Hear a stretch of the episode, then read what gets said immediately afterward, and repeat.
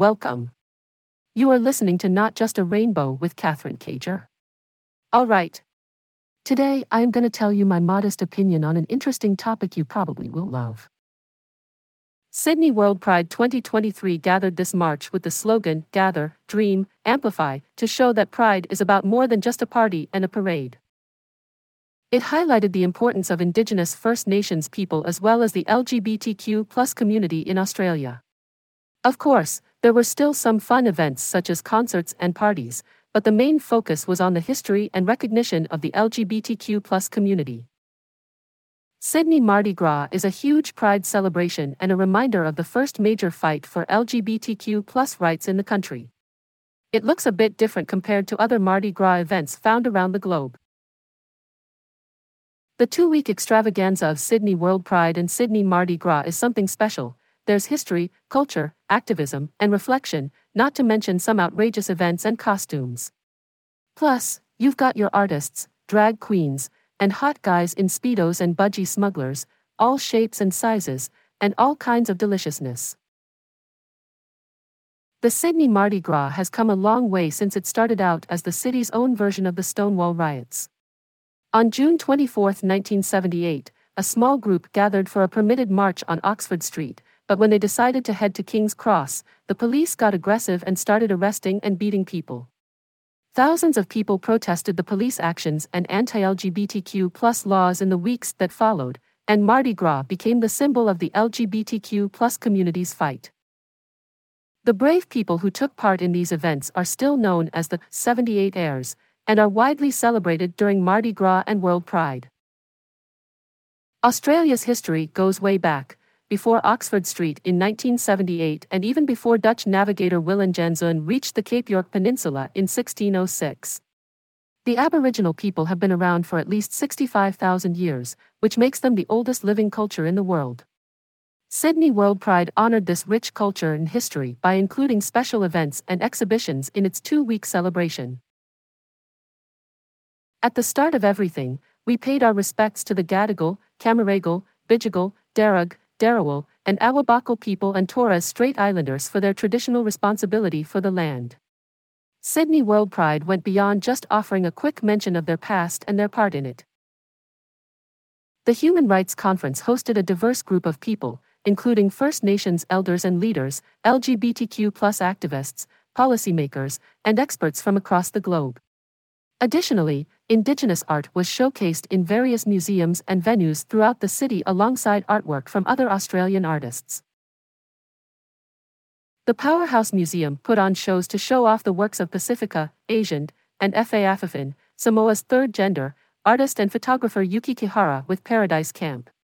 They took paintings by French post impressionist Paul Gauguin believed to have been inspired by Samoa and made them into 12 photos modeled by Kihara. The Big Art Gallery of New South Wales had a huge exhibit of Aboriginal art, and a small one at the Boomalli Aboriginal Artists Cooperative had Black Book's new book of poems from First Nations LGBTQI plus writers called Nangame Mana Jurali, Dream, Gather, Amplify. You can get the book on Amazon or Black Books, and all the money from sales will go to their Out Loud First Nations LGBTQIA plus SB story and writing program. Finally, the Black and Deadly First Nations Gala concert took center stage at the Sydney Concert Hall with LGBTQ plus Aboriginal and First Nations artists. Stephen Faboriginal Oliver was the sassy host and the show included performances from Jessica Mauboy, Electric Fields, Casey Donovan, and Queen Kong. Sydney World Pride also showcased some awesome Aussie artists from the past and present.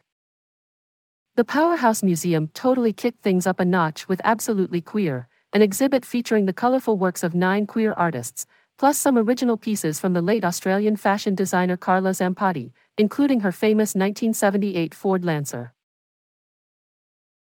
The Art Gallery of New South Wales recently put on an exhibit spotlighting works by LGBTQ Aussie artists that were already in their collections. It was called Queering the Collection and included Sydney Long's 1894 painting by Tranquil Waters, which showed nude dudes bathing in Sydney's Cook River. And then there was Janet Cumbrae Stewart's 1917 piece The Model Disrobing. She was a lesbian and eventually ended up in a long term relationship with a European bohemian. They also looked at Australia's 19th century bushrangers, outlaws who robbed stagecoaches but were less violent to civilians than the ones in America. Interestingly, one of those bushrangers, Captain Moonlight, was apparently gay and was said to have wept at the death of his suspected lover, kissed him passionately while he was dying, then wrote a letter professing his love for him at his own execution. The celebrations for World Pride began with an amazing show at the Domain, a grassy 84 acre area at the Royal Botanical Gardens. Courtney Act, Jessica Mauboy, and Charli XCX all performed, and the crowd was super excited when Kylie Minogue and her sister Dannii sang All the Lovers together. Then, there was the Mardi Gras Kaftana pool party at the Ivy Club with lots of fun, drinks, and dancing. And finally, the Sissy Ball at the Sydney Town Hall featured Australia's ballroom scene. Everybody had a blast. At Bondi Beach, the fun never stops. Thousands of people dressed in their best beachwear showed up to dance to an all Australian lineup of DJs. And if that's not enough, some of the boldest members of the crowd were strutting their stuff in their teeny tiny swimmers. It was a total meat market, with something for everyone. The LGBTQ community was also represented. There was Ultraviolet, the premier event for gay women, at Bar 83 atop the Sydney Tower, so lesbians could have their own space to party. DJs Sveta Geilerman, Jess Hill, Jess War, Bec Sandridge, Okinio, and Peaches kept the crowd dancing all night long. It was a party atmosphere at the Enmore Theatre in Newtown for Mardi Gras Laugh Out Loud, with host Reuben Kaye dazzling the audience with his jokes, even the one that made national news. He looked great in his makeup and red jumpsuit too. Other hilarious performers included Dotsa and Keef, Rosie Piper, Rudy Lee Torres, and Spanky Jackson. Then, to close out Sydney World Pride, around 50,000 people got together and marched across the Sydney Harbour Bridge in their Pride gear, and 120,000 people enjoyed the Rainbow Republic closing concert with Ava Max, Kim Petras, Muna, and Keiynan Lonsdale. Sydney really showed off its world class status, with plenty of food, nightlife, culture, and natural beauty, making it worth a visit any time of year. That's all. I hope you enjoy today's topic. Share my podcast with your friends and see you. All the best. Bye bye.